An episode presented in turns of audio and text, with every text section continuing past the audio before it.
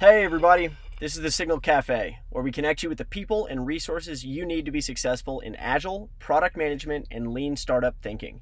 This is episode number two, and today we're speaking with Bob Galen, an agile coach, author, and speaker who's been doing this for 20 years and is widely recognized as one of the leading voices of pragmatic agility. Bob, welcome to the show. Thank you, Jack. It's really a pleasure to be here. I'm not sure how widely recognized I am, but I'll take that as a compliment. And uh, I've really been looking forward to this uh, chat. So thanks for having me. Absolutely. Thanks for coming on the show. Um, so I want to point out, and I'd like to refer to you as the most interesting man in Agile. I think that you look a lot like the Dos Equis, most interesting man in the world. And your sign off on your Agile blog is stay agile, my friends. Now, is this intentional? Well, I like that sign off. I like that tagline from the Dos Equis, Dos Equis guy. I'm not sure I look like him. That's up to everyone else to determine. but uh, but but I may a little bit with the beard and such. That that was unintentional. I just like that. To me, that was a very smooth sign off.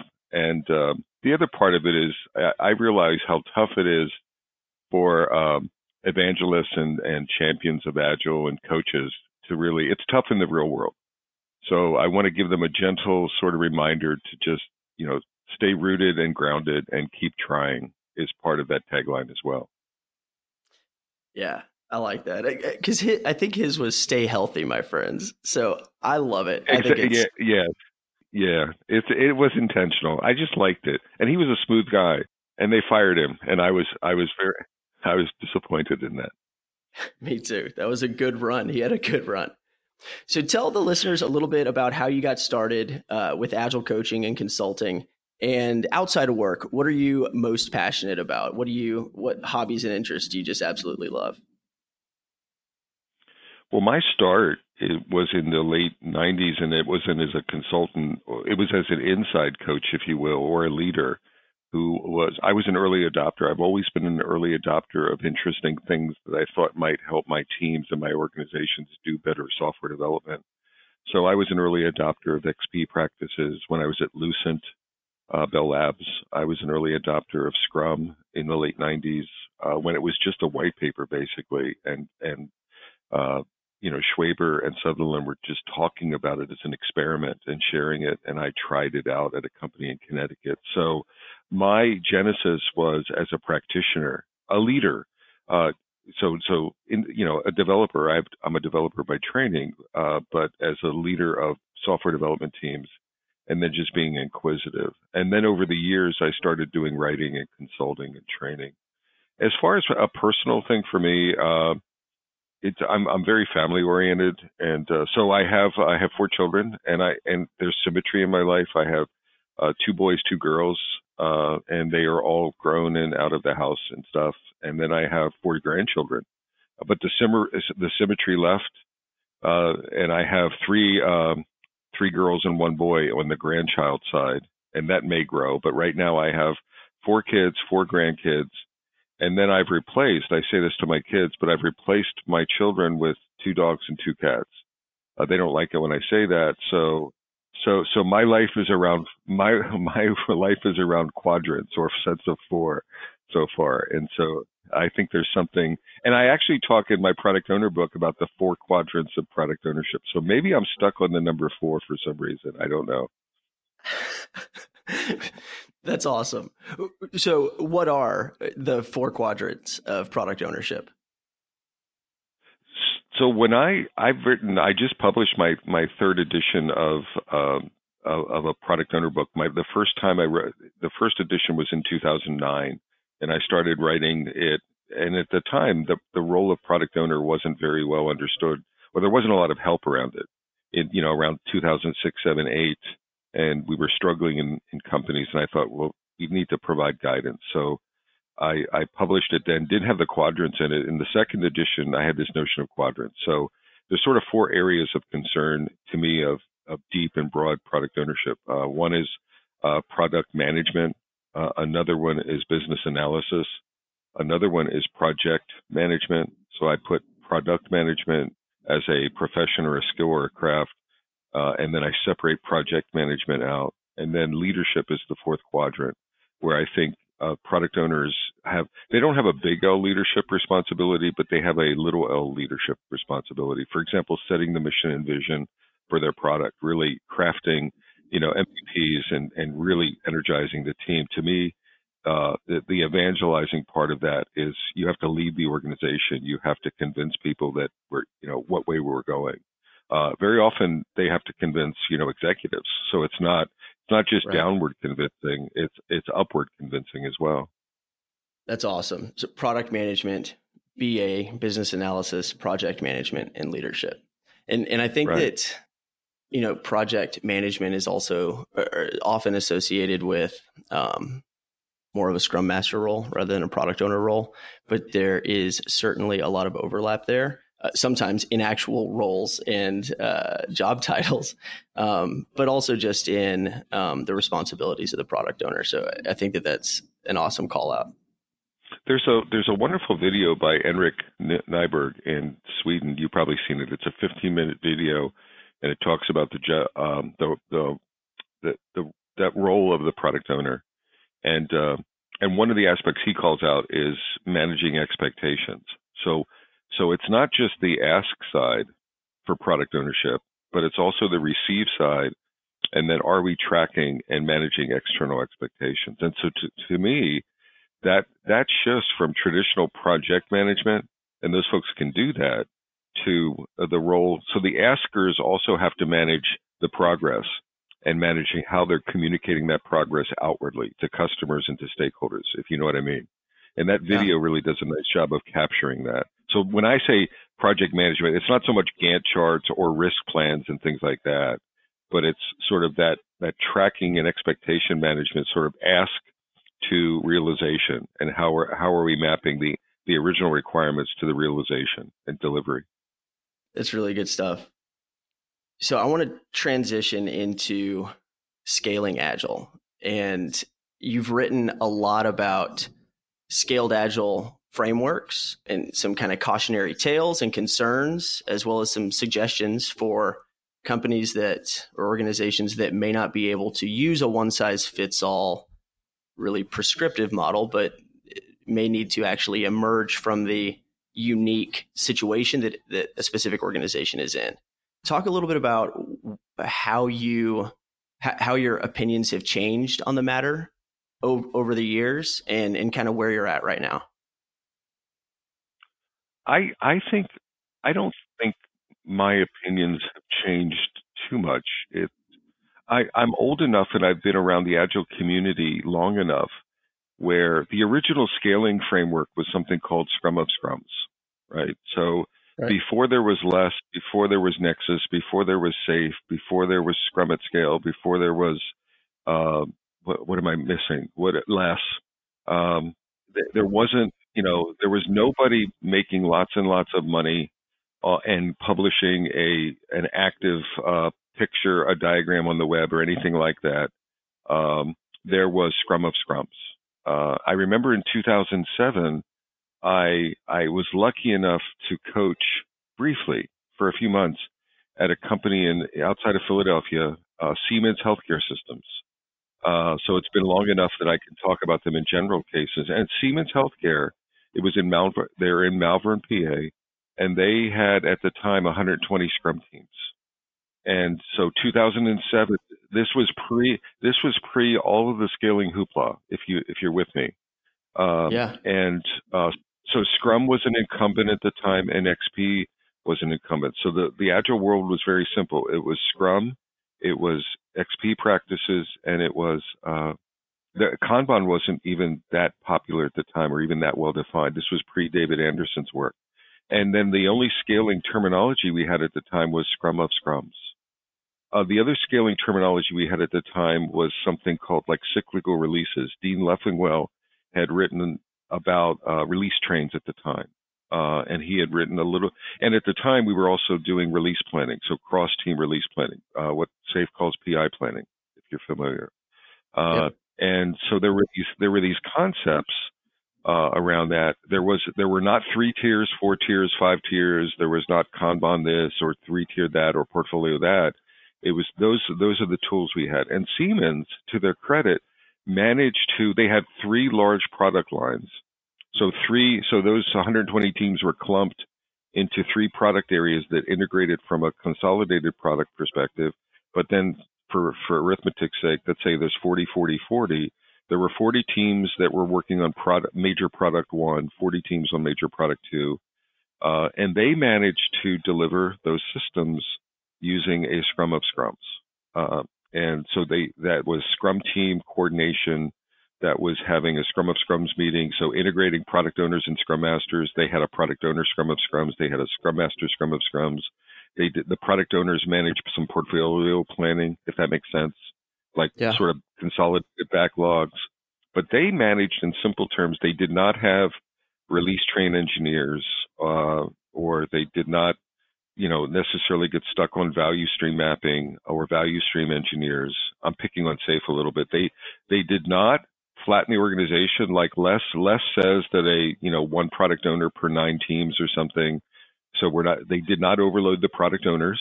They maintained sort of consistency there.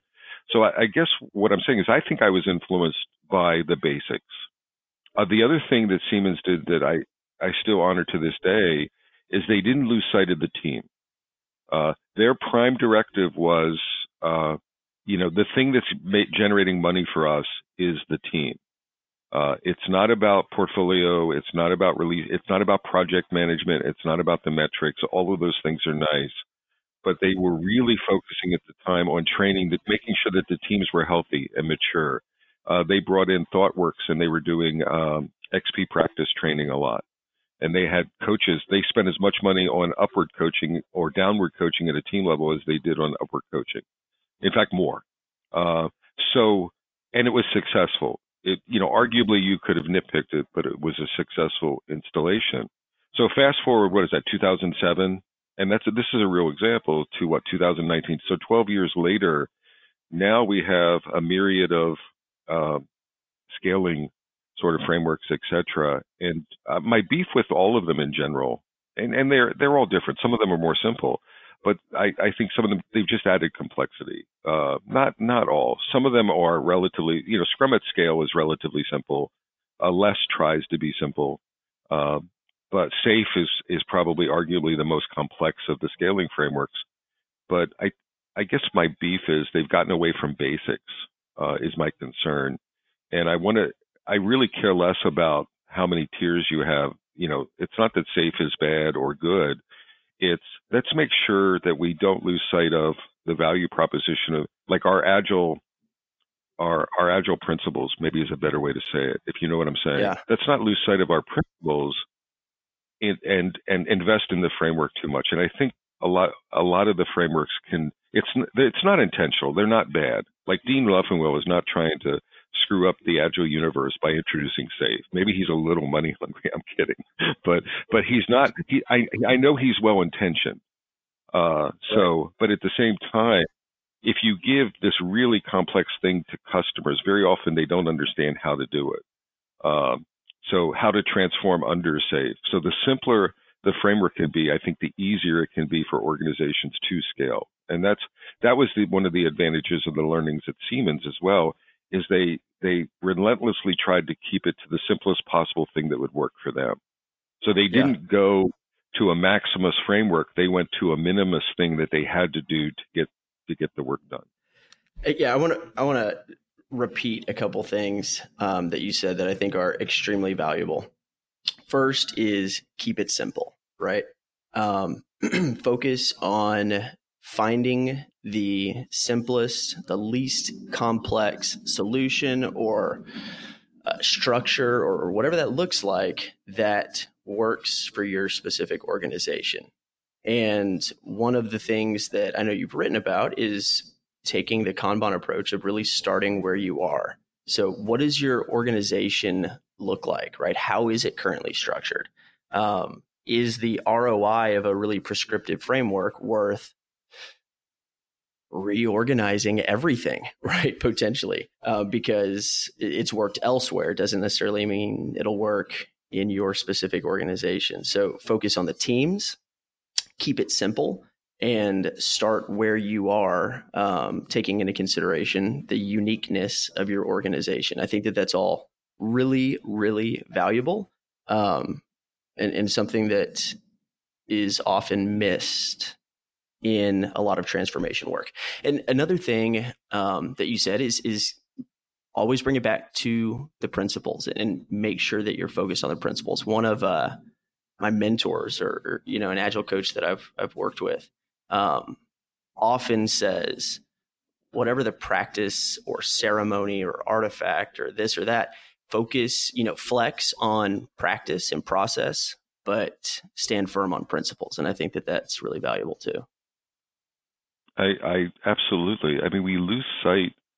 Um, I think it's also. I mean, and I'm agreeing with everything you said. It's the basics. We lose sight of the basics. I talk a lot. I'm going to pick on safe a little bit now, but I'm, you know, it's good natured too. I mean, I, I, I get that folks are using it, and I, I respect, you know, people's decision making.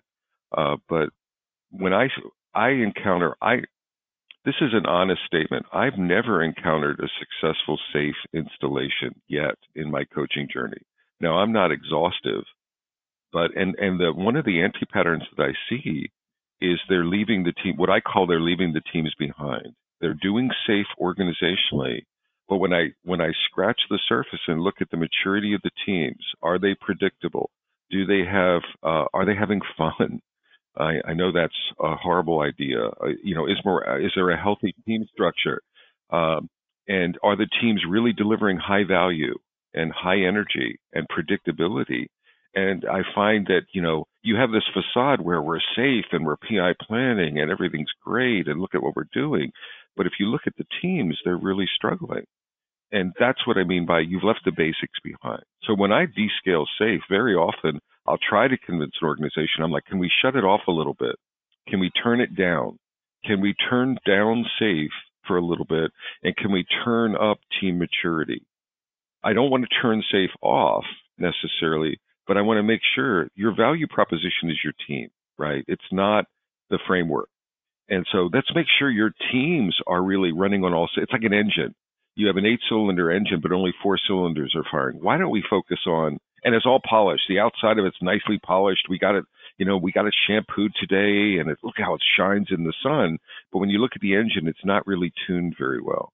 And I encounter this universally almost. And and and again, I try not to go down safe lane, and and I'm not trying to sort of argue it. What I'm trying to do is that can we can we turn it down a little bit, and then let's focus on your teams. Let's focus on basic performance. And I see that pattern over and over again. And, and so now let's let's reflect that back on a safe adoption. I think a healthy safe adoption would be start with the teams. So don't lead with safe, lead with your teams, lead with practices. And then here's a novel idea. If we're going to grow, if we need scaling, then grow it from the bottom up. I hope I'm making sense. Grow it from the bottom up and grow it because you need it. So do do PI planning, and PI planning rocks, but do it because you need it. Uh, hire an a release train engineer sort of because it makes sense. I don't and you don't even have to call them that, but do it because there's a need in the organization, not because SAFE says hire five RTEs, et cetera, et cetera. And then if if if an organization sort of has that bottom up organic simplest possible thing that work, if they end up in two years with SAFE, a full measure of SAFE, then I'll, I'll tip my hat to them. I'm like, cool, that's exactly what you needed. So so make that so. Let me ask you this. So one thing you said, um, as you see as an anti-pattern, is um, in in safe or in other uh, scaled agile frameworks that that maybe focus too much on the scaling rather than kind of the bedrock, right? Um, where they're leaving the teams behind. That indicated that the real focus should be to start with the teams and, and team agile maturity. What are some other anti patterns or some other questions that you would want to ask in the situation where you walk into a new organization, they're running safe, they're running less, they're running Nexus, they're uh, they they they perceive that there's room for improvement, and you're asking you know several initial questions. Well, the another area, and it's not so much a question, but it's an observation So there's the teams aren't being invested in or trusted or empowered sort of anti-pattern. That's pretty common. Uh, I think there's another common anti-pattern where leaders don't really understand agile. So now I'm picking on the leadership crowd, cloud, and and and I you know they bought so they paid for safe. I think uh, Scaled Agile has a leadership workshop, right? Like a one or two day, you know, boot camp that they run leaders through. But that to me doesn't. But their behavior doesn't align with understanding. So I don't measure leaders' agileness by the number of certification letters they have behind their name. I measure it by I observe their behavior. So, you know, you can talk about I have this certification and I read this book and I had, you know, I had coffee with Kent Beck last night, you know, and he we smoked a cigar together, etc. I that's all great. That's that's great. It, it's how do you behave in the trenches? You know, for example, you know, a PowerPoint in safe training says trust the team. Uh, or, you know, healthy team-based metrics, not dysfunctional metrics. Like how are you measuring teams? okay, so what's your behavior? So you, you know, you learned it in the class. Now, what are your measures? You learned it in the class. Are you actually, uh, you know, we talk about, uh, you know, sort of supporting failure. You with me? Failure is learning. Learning yeah. is good. You know, fail, you know, fail, fail fast, learn fast, uh, pivot, adapt. That's great. Those are great words. Is that how you're behaving to your teams? And then very often the answer is no. So, so the leaders have had studies, but they're not, they haven't really been coached and or trained and or expected. Very often, maybe the senior leader in the organization isn't really buying it. So they're actually, they haven't morphed. They haven't changed their mindset.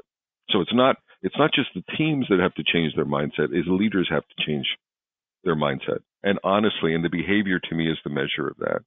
So that's another thing that I'm looking for. And then I'll coach to that. So w- when I'm descaling, actually, so it's not just a team word. Remember, remember, I was talking about like descaling. I try to turn safe down uh, yeah. and really refocus. And it's not just me; it's refocus the organization on their teams. I very often shine the light on, uh, and you know what? The light needs to shine on you all, and you need to ch- change your mindset. Uh, one place to look to, so you can look at behaviors. Measures are a really great place. What are they? What is the organization measuring, and, how are they measuring? And then a third anti-pattern, real quickly, is, and I've seen, I see, and this isn't, this has not, well, this is not a scaling problem. This is a general problem. Is I still see almost every client I encounter is biting off more than they can chew, if you know what I mean. Uh, they have a, let's say, let's use points. They have a capacity across teams of a thousand points per release train, per quarterly release interval.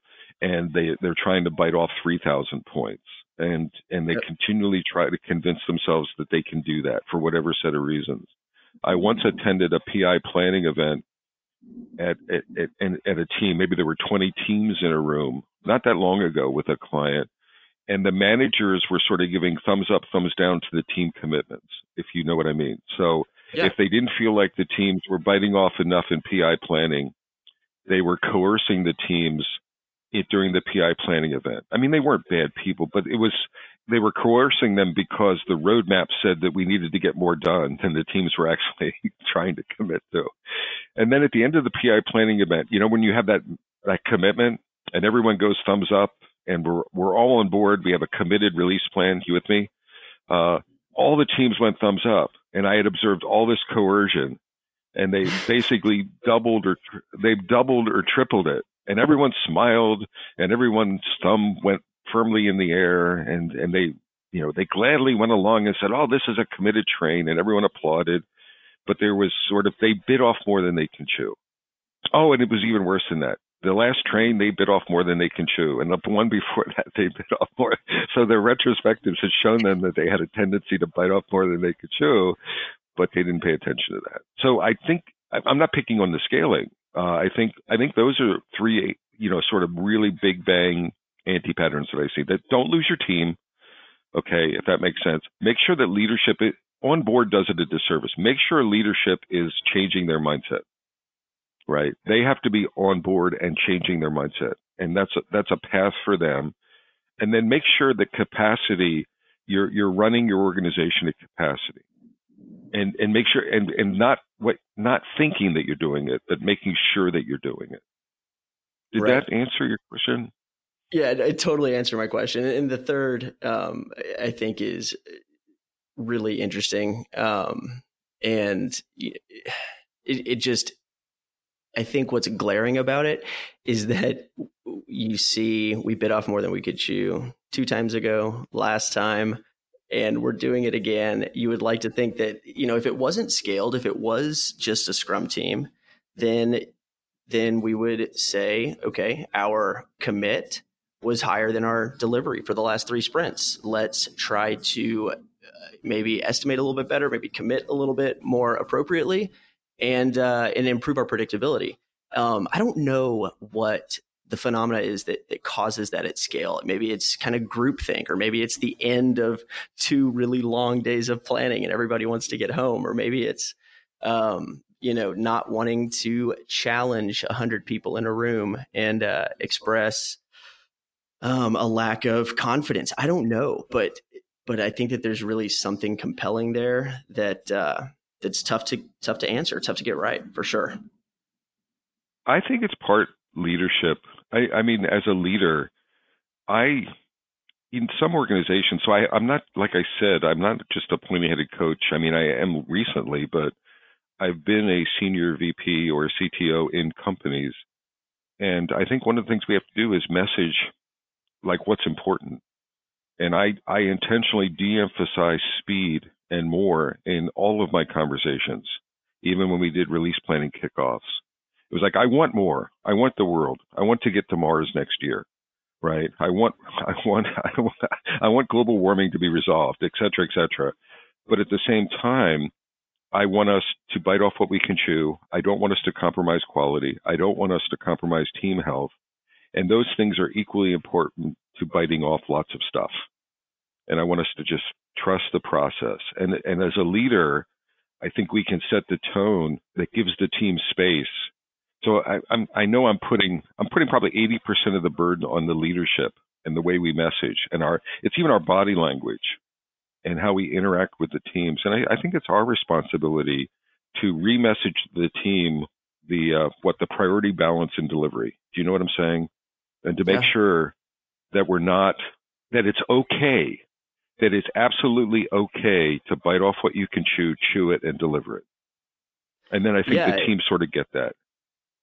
Absolutely. Yeah. I mean there's something um, rewarding and um, psychologically healthy about uh, estimating correctly, uh, committing appropriately, and delivering what was committed, right? And, and, that helps then the the alignment between the development organization and the business because what was committed to was delivered and that helps with road mapping and planning and, and promises to other parts of the, the company and, and i mean that's really one of the goals i think of any scaling effort is to get better transparency and predictability between the development arm and the business. And uh, and when that's not a result of whatever the efforts are, then then it requires, I think, a, a retrospective and, and, what we're missing. You know, I think you said something powerful, Jack, and I want to circle back to it. Is you said you brought you brought scaling down to a single team. Remember my example of if we were, you know, 20 teams in a room and we're twisting their arms and we're biting, you know, if we're failing, if we brought that down to a single team, we would never continue to do that. I right. actually want to extend. I think what you said is that's the mindset of scaling. We sort of, it's a trap. We sort of think of scaling as different. I actually want us to think that think like a scrum team first. What would a good scrum team do? And then extrapolate that to the scaling. And if we can, that's what I'm saying. Think about the, you know, the team. Think about scrum team. Think about the basics what would you do with a team if they ignored their, their retrospective results and continued right. to fail? It's a simple, at that level, it's a simple question, right? Uh, what would you do, you know, how much collaboration do we need? Uh, what if the Scrum team was doing, you know, 80% portfolio analysis and not delivering on their commitments and they were out of balance? What would you do? You would, you would self correct that because the focus there is is very simple. Uh, a Scrum team, you know, what if they said, you know, we have to I don't know, create like uh, business case epics to justify every story and use some GUMA's prioritization model and methodology for that. And it took so much time. And you know, like, is it worth the value at that level? So, so again, I think you hit it. It's uh, it's scaling, but we want to always look at it. It should be looked at through the lens of simplicity or the team, or look at it. It's it's a Scrum team on steroids, right? Rather than. An organization on steroids that just happens to have Scrum teams and right. and replace Scrum teams with Kanban teams, if you will. I, it's not really the methodology; it's the same. It's that same mindset. Sure. This is awesome. I want to review and, and, just go over one more time some of the anti patterns and, and, focus areas um, in any agile organization or, or any scaling effort. Um, you know, you mentioned kind of three big areas, and one is to focus on the team and really make sure that the that, that it's being kept as simple as possible, as lean as possible, and that the team agile maturity and value delivery and fun and happiness and health um, is one of the highest priorities. Secondly, you talked about leadership and really making sure that um, it's more than smoking cigars and, and, reading books and getting certifications, um, but but really truly understanding like what um, the principles are behind Agile and understanding what the goals are for the organization um, from an agile perspective, right? And, and really kind of truly identifying with the, the agile mindset.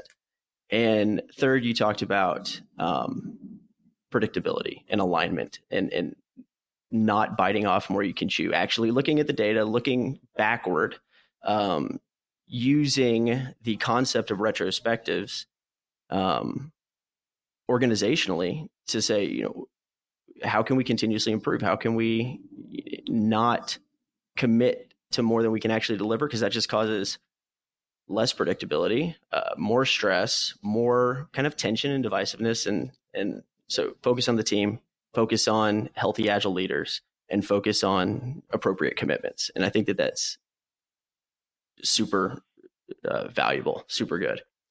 So, what are you working on now. You've put out a bunch of books. You've got two different blogs that you run. You are running a, a consulting company. Um, what is your focus in, in 2019 in the near future?